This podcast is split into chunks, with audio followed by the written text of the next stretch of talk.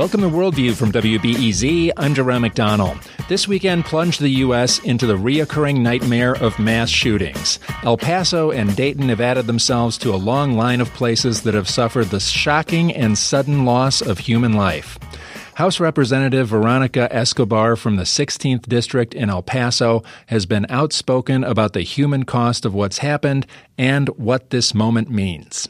There were some incredible acts of heroism, uh, among those, a young mother and a young father who used their bodies as a shield to protect their infant child. Both of those beautiful lives are gone. The infant is alive, but is now an orphan.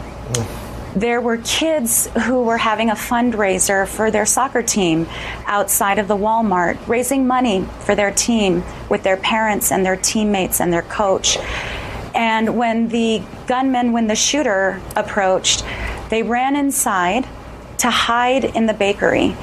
One of their mothers told me that the shooter went inside after them and yelled, Where are you?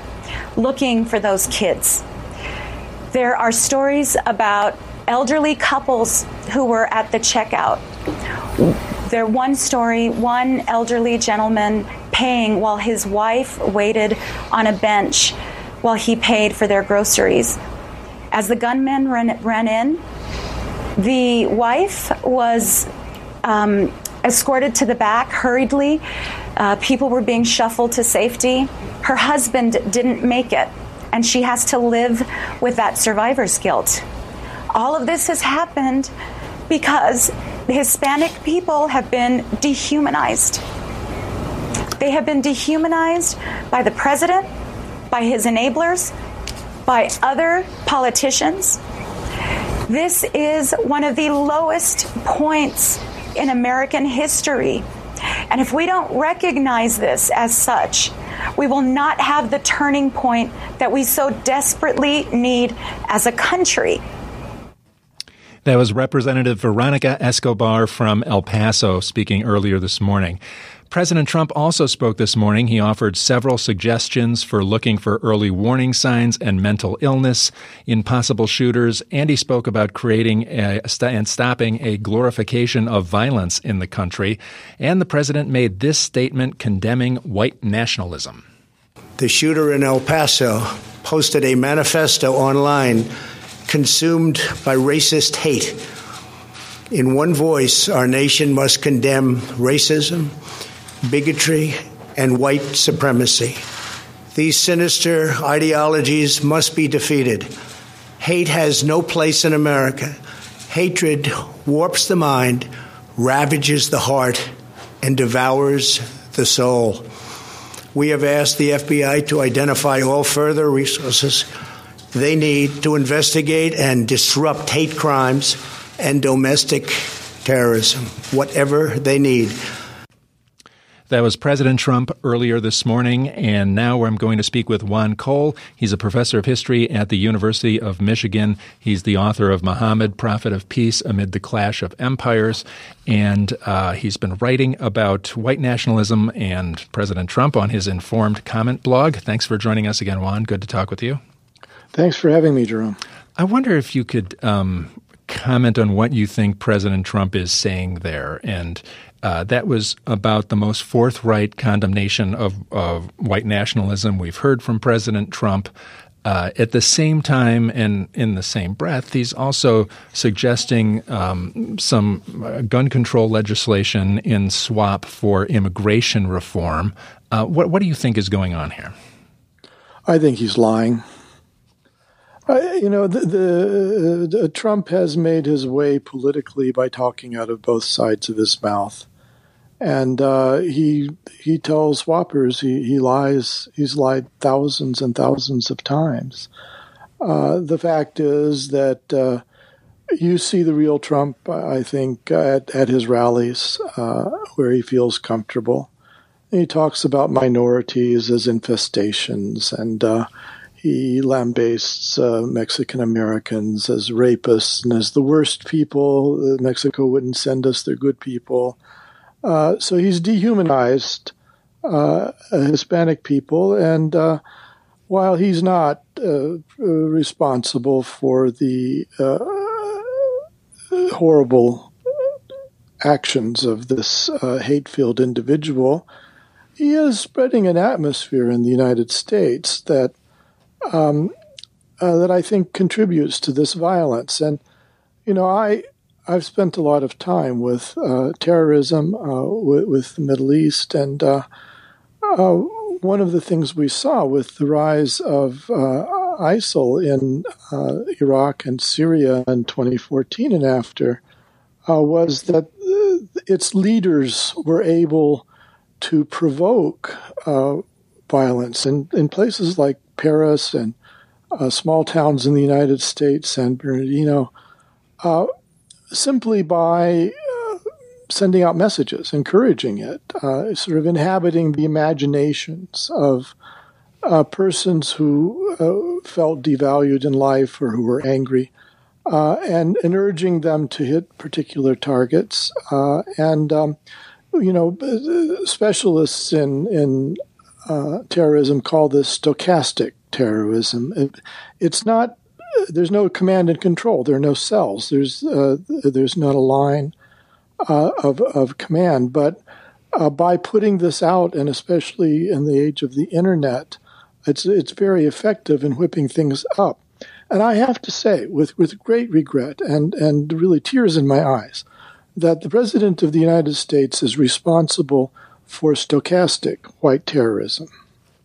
I was struck by something that was written by Charles Blow in the New York Times today, and he said that white nationalist terrorists, young and rash, and white nationalist policymakers, older and more methodical, live on parallel planes, both aiming in the same direction, both with the same goal to maintain and ensure white dominance and white supremacy. Um, that's uh, that is a pretty harsh nugget to swallow. Sure, and I, I, think it has to be said forthrightly uh, that the economic elite in the United States, uh, the people at the top of the society with regard to wealth and income, uh, you know, mainly, uh, mainly inhabit the Republican Party, and they have a problem uh, in a democratic society. Uh, they're grabbing more and more of the nation's wealth. They're creating enormous inequality uh, that's accelerating over time. Uh, and uh, as late as, as the Eisenhower era, the top 1% only owned 25% of the nation's privately held wealth. It's now up uh, to 38%, going towards 40. Uh, and this inequality uh, is a program of the Republican Party. It, it's created by tax policy, uh, it's created by industrial policy, uh, it's created by uh, various kinds of uh, subsidies uh, to the wealthy, directed by the U.S. Congress. And their problem is that, you know, 1% in a democratic society is not very much. And in order to get a, a substantial electoral uh, group that would vote for them, uh, give their party money, uh, be active for it, they need other messages.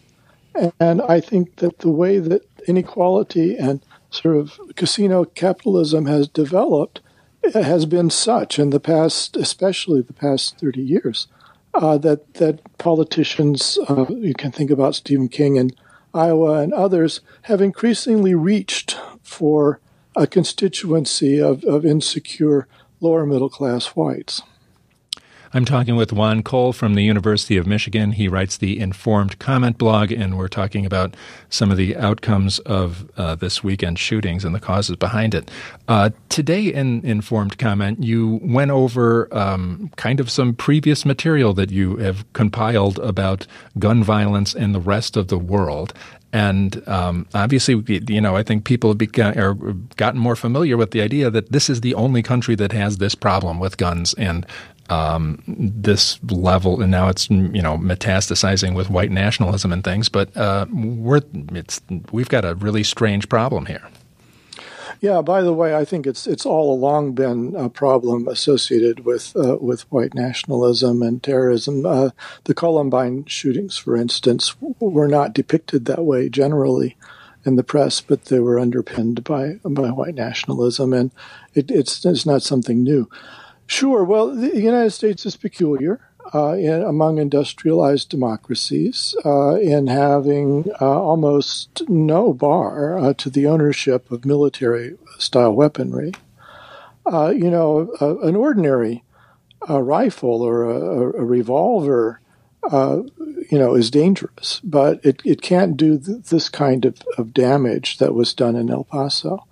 Uh, and um, uh, the, the, the idea that ordinary civilians should have military style assault weapons, which are semi automatic. They're not automatic, they're not machine guns, uh, but uh, they do allow uh, quick, repeated fire.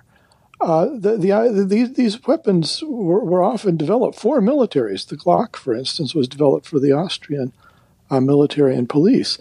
And the idea uh, that they should just be sold uh, freely into the American public. And you know, if if you buy a gun at a at a at a, a gun show or, or from another person privately, there's no background check whatsoever. Uh, and um, uh, and so we, we have a situation in this country where there are as many guns as, as there are people. There are 320 million. About 3% of the population owns half of those, uh, which I find scary uh, as, a, as a security issue. And then uh, very large numbers of them are semi automatic in character. Uh, and, and this is just not true in France, in, in, in Germany, in, in, in the United Kingdom, and in Spain, and in any pure country in Japan, uh, it's not allowed. Uh, and there's no reason for it to be allowed in the United States either. So we've just decided uh, as a society, and I think the the big gun lobbies and the National Rifle Association uh, and uh, the uh, many of the elites of the country have decided that we're just going to have to suffer with these mass shootings because the alternative is to close off a revenue stream uh, worth billions of dollars uh, to four large gun manufacturers. I got to admit, it's hard to wrap your mind around. I think most of us walk around and we don't see people who own lots of guns, or we can't imagine what, what member of the public owns lots of guns. Uh, I had a jury duty experience recently where uh, I, the case was about a weapon, and the um, prosecutor had an, you know an opportunity to ask all the potential jurors about their gun ownership, and uh, two out of the twelve people in the box kind of described themselves as gun collectors, people who had hundreds of guns, and I mm. and conceal carry. They had conceal carry. They were they were you know they had hundreds of guns in their homes, and I was you know oh my gosh, I'm just sitting here with a random collection of the public, and two of the people I'm sitting with are have hundreds of guns. Yeah, well, those two belong to the 3%, which in, in, a country of 320 million is not an insignificant number of people. There, you know, there's in, there's nothing wrong with guns, uh, and uh, people, you know, can have them. Uh, hunters need them, and uh, people have them in their homes for self protection the studies don't show it's a good idea because the, the, statistically speaking, you're much more likely to be harmed by the gun that you own than you are by some outsider. But if people need that uh, security, that's fine. There's nothing wrong with having guns uh, the, the, or collecting them, actually. But uh, the, the, problem uh, lies in, in other directions, which is semi-automatic guns are extremely dangerous. Uh, they're, they're military weapons, and there's no reason – for a civilian to have a semi-automatic weapon. It doesn't protect you more than a, than a revolver or a rifle. Uh, it doesn't let you hunt. I mean, well, I mean, I, I, suppose it's it's nice to be able to hunt with a semi-automatic weapon, but it seems awfully unfair to the poor game, uh, and and not very sportsmanlike. So I, I, really think the, the the focus should be on uh, not on, on gun ownership or, or, or the use of guns, uh, the, the, the, the, stocking of guns, that's all fine. This, the uh, focus should be on gun safety. And there is no safety for society in, in, in having millions of semi automatic weapons uh, freely available. You know, we just heard uh, Representative Veronica Escobar from El Paso talk impassionedly about knowing um, what is happening in this moment that we are having this dehumanization of people and uh, this metastasizing of violence is happening. And we've seen so many of these in the past. And given the dynamics that you've talked about, about um, income inequality, uh, do you think there's any chance of anything different happening this time? Um, obviously, President Trump went through a long list of things this this morning that he thought uh, could happen if there were bipartisan efforts. Uh, will anything be different? No, uh, the, the, everything has to go through Mitch McConnell at the, at the, uh, at the Senate, and nothing will go through. McConnell is uh, in the back pocket of the National Rifle Association. Uh, frankly, there seems to be some sort of connection between the NRA and a, a Russian uh, op, covert operation to divide and occupy American society with these things. Uh, and uh, McConnell, uh, we're now calling him Mo- uh, Moscow Mitch, uh, also seems to be involved with the Russia lobby. Uh, explain what you mean by that. That's that's a pretty wild thing. Yeah, well, it, it, sounds on the surface like it's wild, but there's a lot of evidence for it. McConnell uh, first of all, the, the, the, Russia side of it is that uh, the, the, the, Russians clearly attempted to infiltrate the National Rifle Association uh, in 2016. They sent a spy uh, to do so uh, and has been convicted of, of the attempt. Uh, moreover, the, the, the, St. Petersburg troll farms clearly um, attempted to whip up white nationalist sentiment, pro gun sentiment. Uh, and and you know some of their Facebook pages had a million uh, subscribers, uh, and then uh, the the troll farms would actually uh, whip up a minority of Black Lives Matter, for instance, pages, and try to set them against one another. Uh, and this is all very well documented. so the, the, the fact that we have this unsafe and secure situation with these with these semi-automatic weapons freely available and the intersection of those weapons with with white nationalism is actually being used uh, by our uh, rivals uh, to divide and weaken us. Uh, McConnell uh, is is close to the uh, to the NRA and gets a lot of money from it, and has run interference for opposing any kind of gun legislation. but his his ex aides have been found to have connived at getting a two hundred million dollar investment in uh, in his state um, from uh, a Russian oligarch who had been until recently uh, uh listed uh, and, and, sanctioned by the U.S. government. Uh, so there's something going on there, but you know it's not it's not just a matter of foreign interference. Marco Rubio got three million dollars from the NRA and has been AWOL, even though he, he's from from the Latino community uh, hasn't had anything to say about El Paso because he has this conflict of interest. Uh, so there, you know, it, it goes back uh, to all kinds of pathologies in the in, in, U.S. society. Uh, the, the, the inability to move on guns because of the power of the gun lobby and the way in which our politicians are bought and paid for is a long-standing problem.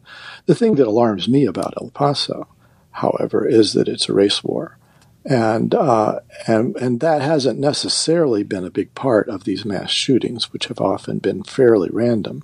Uh, and uh, uh you, you, saw the one in Dayton, which probably had no ideological uh, significance, but um, uh, but but the prospect of, of racially motivated, racially targeted mass shootings really could throw this country into enormous turmoil. And the president, uh, in, in, his rallies, regardless of what he says off of the teleprompter, is whipping this kind of sentiment up in the country. Juan Cole is professor of history at the University of Michigan. He's author most recently of Muhammad, Prophet of Peace Amid the Clash of Empires. Thanks for joining us and talking about white nationalism and gun violence in the U.S. Thanks, thanks a lot, Juan. Thank you. Coming up after the break, we'll talk about gun violence as an epidemic. I'm Jerome McDonnell. You're listening to Worldview on WBEZ.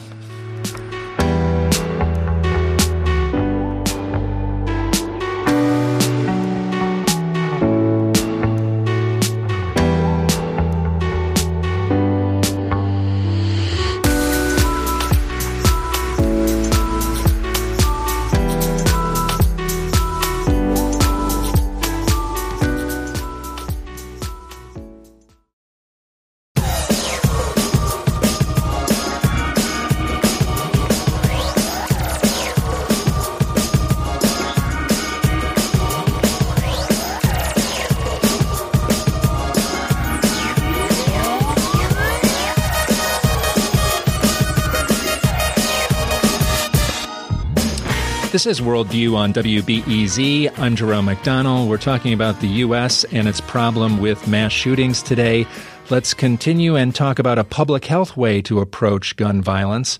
With me is David Hemenway. He is a professor of health policy at Harvard's uh, School of Public Health. His book, Private Guns Public Health, was first released in 2004. A new edition was released in 2017. We've talked with him previously about Australia and uh, their policies around uh, our gun control and gun buybacks. Thanks for joining us, David Hemenway. Thank you.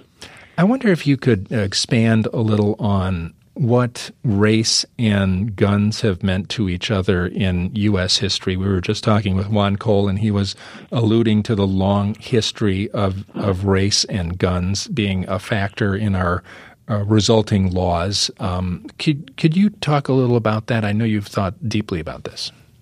Sure. Well, I thought deeply about guns. I don't know if I'm the expert on race, but there's uh, my understanding is that a big reason why we had the Second Amendment is to make sure uh, that uh, whites in the South were able to make sure, uh, to ensure that slaves were not going to revolt that they would have uh, um, firearms to prevent such a such a thing. The United States, a lot of issues in the United States have revolved around race, and I think guns is one of them. Uh, one of the reasons.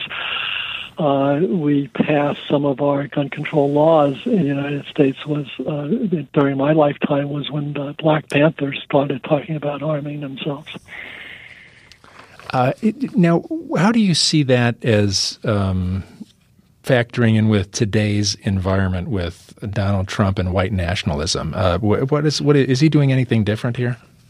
Um, yeah, I, I, again, I'm not an expert on the po- politics, but it does seem that uh, there is a lot of division uh, across uh, that that's that uh, Donald Trump is inflaming uh, across races in the United States.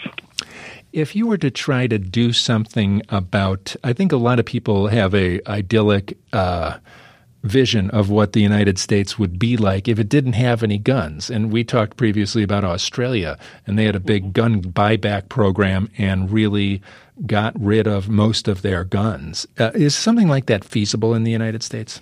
Uh, I don't. I don't really think so. I mean, we, uh, I, I think we would have been better off uh, in the United States if we never had any guns. But we have lots of guns, and a lot of people love their guns. So I don't think that that is a uh, a possibility in the United States. It would probably be a bad policy. And right now, the way the Second Amendment's been interpreted, it would also be an illegal policy to get rid of most of the, of the guns by, uh, in a mandatory way.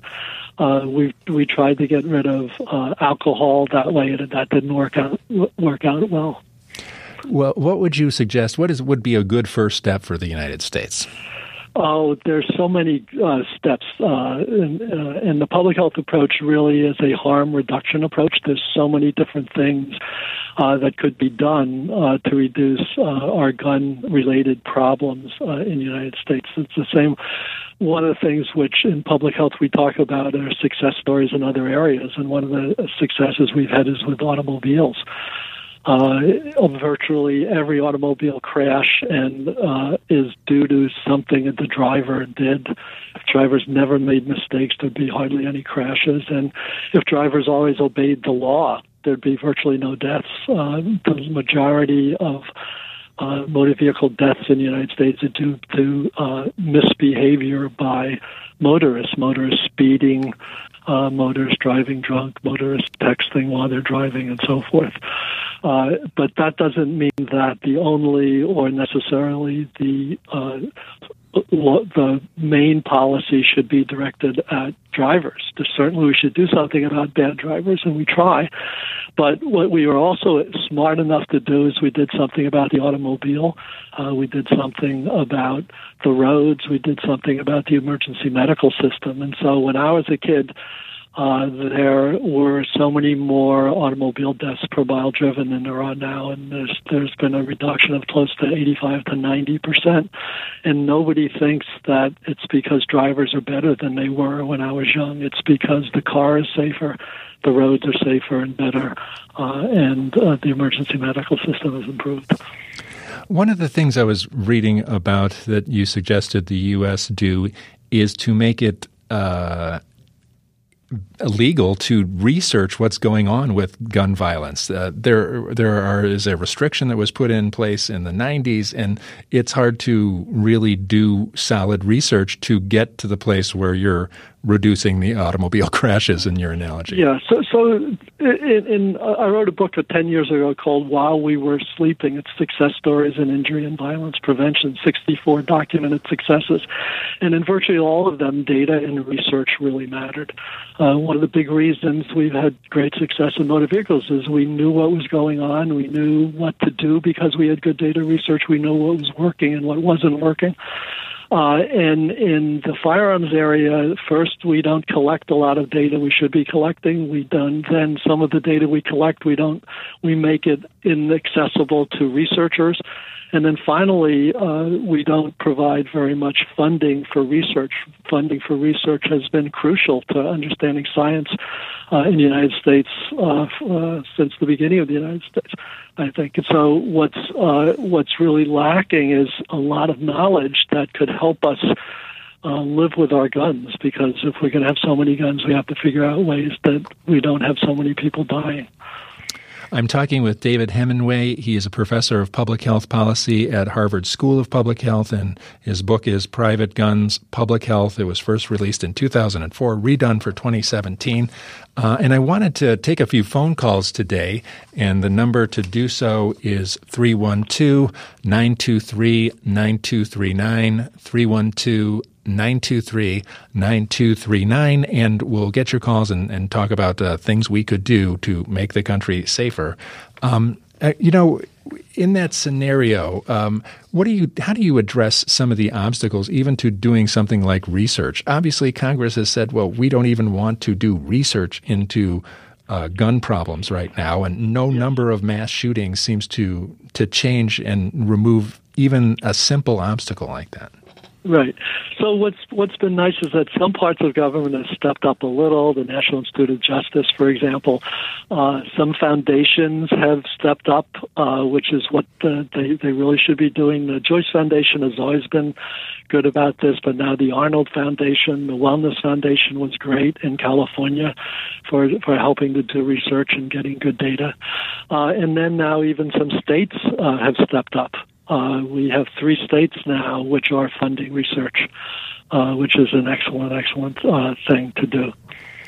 I noticed that um, one of your topics of research was a uh, report on stolen guns. And I, when you've got so many guns out there, uh, the number of stolen guns really matters. How many guns are, do we get stolen every year in the United States? Well, uh, again, this is an area where we don't know nearly as much as we should about the who, why, what, when, and where. Uh, our best estimates now are that maybe 350,000 guns a year are stolen in the United States. Uh, and this is one easy way where guns get into clearly wrong hands. And so we have to figure out how they're really stolen, what kinds of policies and what kind of programs and what kind of education and so forth would be best to try to reduce this way where guns in the legal market get get into clearly wrong hands. 350,000 guns might be stolen every year in the United States? That's that's that's uh, one that's a reasonable estimate. Yes, the the, the best estimates are probably between 200,000 to 500,000. All right. Uh, I mean, uh, do uh, how? I guess we don't know how often these kind of thing things uh, turn up in crimes, but um, is it more likely that a stolen gun is is available in crime? I'm, I'm, we're we're pretty sure that's the that's the case. Most, um, uh, for example, homicide guns, uh, when they're traced, uh, certainly don't belong to the uh, perpetrator. Um, I wanted to also get into an issue that isn't uh, often talked about when it gets into uh, when we get into these mass shooting situations, but is causing a lot more deaths, and that's suicides. Um, it's a gigantic problem that with so many guns out there, there are so many suicides by gun in the United States, and this is a problem that um, other countries don't have. It's just easy access to guns is a huge problem yeah. for the loss of life here. Yes. Uh, one of the things we really do know, because there's been all different studies, uh, all many many studies using all different kinds of data, looking at all different ways, is that a gun in the home increases the risk for suicide by something like threefold for everybody in the home. That doesn't mean that you know, if you have a gun in your home, someone's going to die of suicide, but it means you've increased the risk dramatically. So maybe over a you know, a number of decades, there might be uh, one half of a percent chance that someone in the home will die with a gun. There's one and a half percent.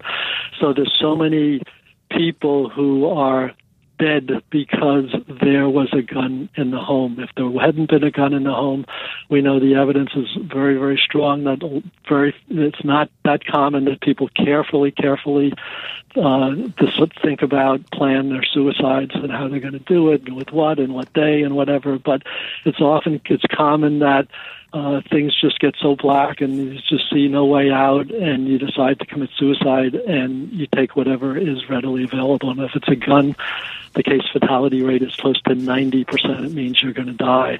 Uh, and if you take 100 pills, the case fatality rate is maybe 2% or 3%.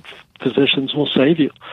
So if we can get people to move from uh, shooting themselves with a gun to uh, just taking pills or doing something else, we probably save that person. And the evidence is overwhelming that uh, these people don't go off and then kill themselves in some other way. Only people who've been followed in very serious suicide attempts where they've lived, they've been followed, say, 20 years, and less than 10% ever commit suicide. So you've really saved them. One of the things we've been doing a lot is working with gun advocates, uh, finding common ground with gunners, uh, trying to reduce suicide. Uh, we've worked with gun shops, getting them involved, and they can do something to help reduce suicide. Uh, we work with gun um, uh, ranges and also now with gun trainers. Gun trainers can do a lot, and they've done in the past. They did very little, but slowly but surely, I believe they're going to start doing more and more because gun suicide is so much more common than gun accidents. How, how does how does that how does that work? If you work with gun shops or something, does that I don't understand how, how okay. that. So, so one of the things we, we're working together on, and uh, as you know, we see them as not the problem, but part of the solution. And one of the things uh, we're working a lot with is is this notion of just as friends don't let friends drive drunk uh, friends don't let someone who's going through a bad patch uh, keep their gun. So if your good friend uh, is uh, just ha- is going through a bad divorce and he's drinking and he's talking crazy, uh, what you should do as a good friend, and he should know it's your responsibility, is to quote babysit and quote his gun for a while till things get better and he gets a new girlfriend and everything is okay. He gets through this bad, bad period. It's like why we have suicide watches in prisons because for a certain few days or few weeks, somebody is at very high risk of suicide, and after that, the risk goes way down. And so, uh, gun trainers are beginning to understand that uh, one of the things they should be teaching is that if if somebody in your family is going through a bad patch, that get the gun out of the house for a while and you can help save someone who you love. Very interesting. I'm talking with David Hemenway. He is a professor of health policy at Harvard School of Public Health, and his book is Private Guns, Public Health, uh, released re-released in 2017. And we're talking about a public health way to approach gun violence. We'll take a few phone calls after the break. The number is 312-923-9239. I'm Jerome McDonnell, and you're listening to Worldview on WBEZ.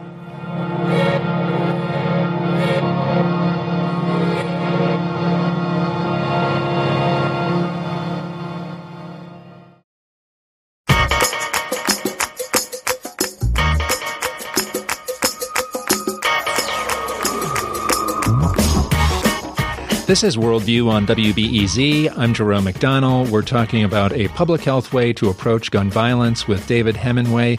He is a professor of public health policy at Harvard School of Public Health, and his book is Private Guns, Public Health. And um, we wanted to take a few phone calls, and Luke is on the line with us. Luke, you're on WBEZ. Hey, good afternoon. What's your question, Luke? The question I have is whether anyone has proposed or is currently considering a system for, I wouldn't say gun control so much, but something analogous to liability insurance like you have with a motor vehicle. I don't think there's anyone that says that having to pay car insurance necessarily infringes on your rights to own a car, but at the same time, it lets some agency provide uh, incentives for getting better at using it, engaging in safe behavior, and uh, things like that. Interesting question. Uh, David? Uh, certainly, a few people have thought about it. It hasn't made its way into the sort of the mainstream uh, uh, media yet, but that's certainly something that has, uh, you want to think about a lot of that have strict liability. So if if if your gun gets uh, stolen, that uh, you're somewhat responsible for it, if especially if you didn't secure it well. Uh, there are cap laws uh, in the United States, child access prevention laws, that say if a child gets access to your gun uh, and does something with it or gets hurt by it, that you maybe that you you're liable for it. So that is one type of policy, and there's some evidence that that may work a little. Is there any effort? I, I, would think I was reading about a lawsuit that targeted manufacturers. Is is there uh, uh, any effort to get manufacturers um, to be? A, yes. well, there were a lot of lawsuits uh, brought by some of the same people who brought lawsuits against the cigarette manufacturers, and they were all sort of stifled about I don't know 15 years, 20 years ago uh, by a law, which basically made it so it's has made it incredibly difficult uh, to sue manufacturers. But there are so many things manufacturers could do. Uh, in terms of reducing homicide, in terms of reducing suicide, in terms of reducing gun accidents. For example, uh, we've done a lot of studies on accidental gun deaths, and uh, two to four year olds in the United States have a fairly high rate compared to, say, uh, five to ten year olds, and two to four year olds shoot themselves uh, whereas five to ten year olds are more often shoot by shot by their best friend or their older brother. Uh, but these two to four year olds, uh, we have child. We we used to have a big problem with uh, kids taking too many asp- finding aspirin pills, taking them and dying. And we really reduced that problem a lot by having childproof aspirin bottles. And we could do the same thing with guns. We can have childproof guns. Uh, Wesson of Smith and Wesson fame over a hundred years ago created a childproof gun.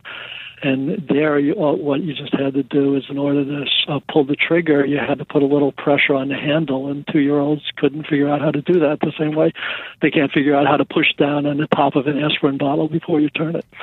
Uh, the, the, common way that children in the United States are, are dying uh, in accidental gun deaths is that uh, some kid finds their dad's semi-automatic pistol. They take out the magazine. They have all the bullets out, so they think the gun's unloaded, uh, and they pull the hmm. trigger. And, they, and some, mostly nothing bad happens, but sometimes they point it at their little brother or they point it at their best friend, and there's a bullet left in the chamber. Bang! The gun goes off, uh, and somebody's dead. And it's a tragedy not only for the for the victim but the shooter. His life's changed forever. Uh, and you know, you can blame the kid, you can blame the parents, you can blame, blame, blame, or you can just solve the problem, which is make it so that every semi-automatic handgun, when you take out the magazine, that the gun will not fire. We're talking about a public health way to approach gun violence with David Hemenway, and we're taking a few phone calls at 312 923 9239. Rafat, you're on WBEZ. Good, good afternoon. Thank you for taking my call. Sorry. The professor mentioned, uh, gave a very uh, interesting analogy about the cars and the guns. Um, and I think that's not a good analogy because um, guns in the hands of people take down lives indiscriminately, like what happened in the last two shootings. But with cars, it is altogether different. We need cars, we drive accident. My brother died in a car accident.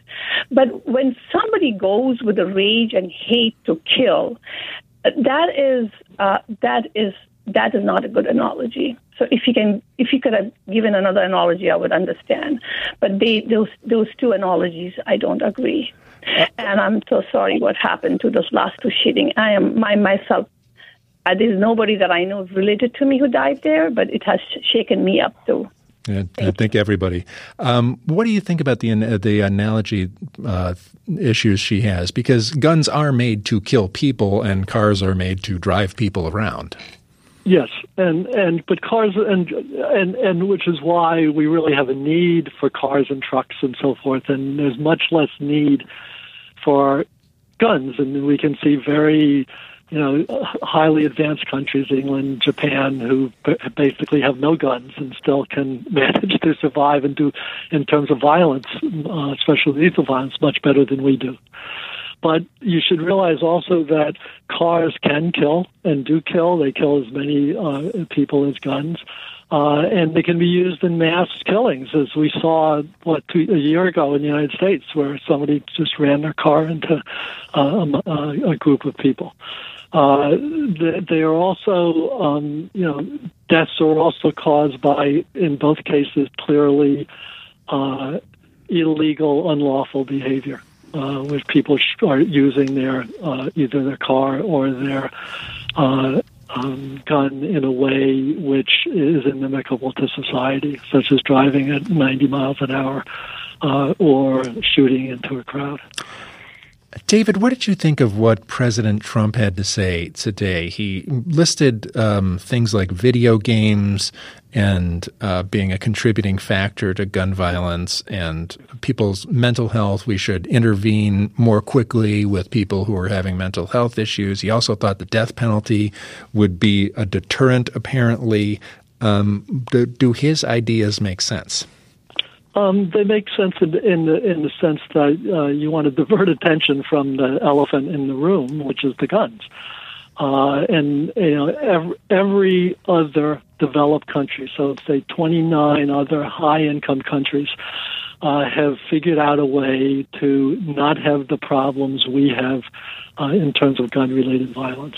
And uh, they all, virtually all have violent video games. They virtually all have uh, all the other problems, uh, people with mental health uh, problems, but they don't have our problems. So clearly, just looking at what's worked in every other country, uh, we could do sort of anything along those those lines. You don't have to have no guns, basically, as you have in England or Japan, but you can have a fair number of guns and reasonable gun laws. Now, that said, it's nice if we do something about people's mental health. We should be doing that. Uh, it's not going to have a huge effect on gun, probably gun deaths in the United States, but it's just something that should be done. Uh, there's uh, certainly some evidence that uh, children watching violence is not good for them for them in any way, and so we should try to maybe figure out ways to have less violent uh, uh, uh video games uh, and so forth. But this is doesn't make a lot of sense in terms of uh, really trying to get a handle on the problem. It's it's like going back to the car analogy. It's like saying, well, when you know, we're, it's going to be as when I was a kid, when cars had no airbags and no seatbelts and no collapsible steering columns, and we can say it's all the driver's fault. Ninety you know percent or more of driver crashes occur because the driver was doing something wrong, and so we can point the finger at the driver. But to be effective, we have to do lots of other things, and one of the easiest things uh, to do, the most effective, is to do something about the guns. Let's take another phone call. Uh, Mason in Palatine, you're on WBEZ. Okay, thanks for the call. Um, yeah, you know, watching what happened in El Paso, not to mention uh, everywhere else last couple of years, with the rise of um, uh, concealed carry, that came to my mind in Texas because there was a lot of um, static in the air about, you know, University of Texas and, you know, oh, the professors, you know, everybody was against it, but the legislation passed and now people walk around with weapons legally. Okay. Um, were there any carrier, you know, um, concealed carry individuals in El Paso at the Walmart when this occurred? And um, if if so, is there any way to find out, you know, how many were there, and and has it really helped to deter these mass killings? And I'll I'll hang up. Uh, what do you think about concealed carry as a deterrent? Yeah, well, I, I, it, it's it's probably certainly not much of a deterrent in the mass killings because um, almost all these mass public shootings, the person is either uh, immediately caught or immediately killed or kills themselves. It's not like people are, you know, are uh, they they have to recognize that this is one of their last acts before uh, they either die or they're in prison forever. So having a the, the the only thing a concealed carry person could possibly do is reduce the number of uh, fatalities, which uh, most public health people think the a lot easier way to do that uh, is to have limits, for example, on magazine capacity and other ways of changing the firearm.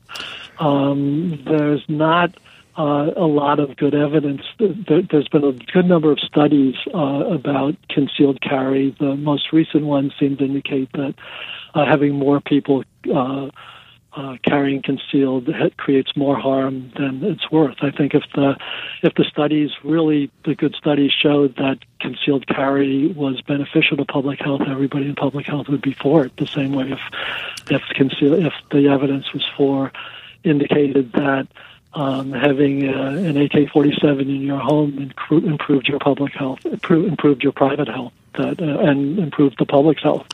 People uh, in public health would be for it, but that's not what the evidence uh, typically shows. Let's try to sneak one more phone call in here. Frank, you're on WBEZ. Hi, thanks for taking my call. Uh, with the concealed carry uh, in Illinois recently, one of my siblings purchased a gun and my brother-in-law purchased a gun. And I'm not a stat- statistician, but mathematically speaking, uh, somebody has a bad day, there's a much greater chance of someone uh, hurting someone else, or worse, if they own or possess a gun, which I don't. Uh, we're always looking to Congress and often looking to our leadership to to to uh, to change these situations. And uh, I think people have to look at themselves a little bit first. Do they really need a handgun? I live in back of the yards, and I'm Caucasian. Most of my neighbors are uh, Mexican and a lot of African Americans. Nobody bothers me down there. Um, so I'll hang up and listen. Thank you very much for letting me on. Well, there's Frank with the, uh, the million dollar question there. So, so the, the evidence is, is pretty is very strong that at least for the average person, a gun in a home reduces your uh, uh, your health uh, increases the likelihood something bad was would happen rather than is, is a protection device. So that at any moment in time you can use your gun you know, as and and to intimidate your wife to your children can find a gun and and shoot themselves or their friends uh, and uh, the, the possibility of your committing suicide your spouse committing suicide is is always there and the one potential benefit is that you may be able to use it uh, in self-defense if you really need it. But even there, um, the evidence is not very strong that it's of, of uh, that it's very helpful most of the time uh, most people, I don't know, that, that they don't understand that uh, if there were an event that you really needed to use your gun, you have to you have seconds to less than to make the correct decision. Your heart's beating like crazy, the adrenaline is flowing like crazy, and unless you've been trained not just to shoot straight, but over and over and over and over practice such situations, you may, may easily make wrong decisions and yep. shoot uh, you know, your your daughter's boyfriend who's just sneaking in, you know, yep. rather than somebody who who really shouldn't be there.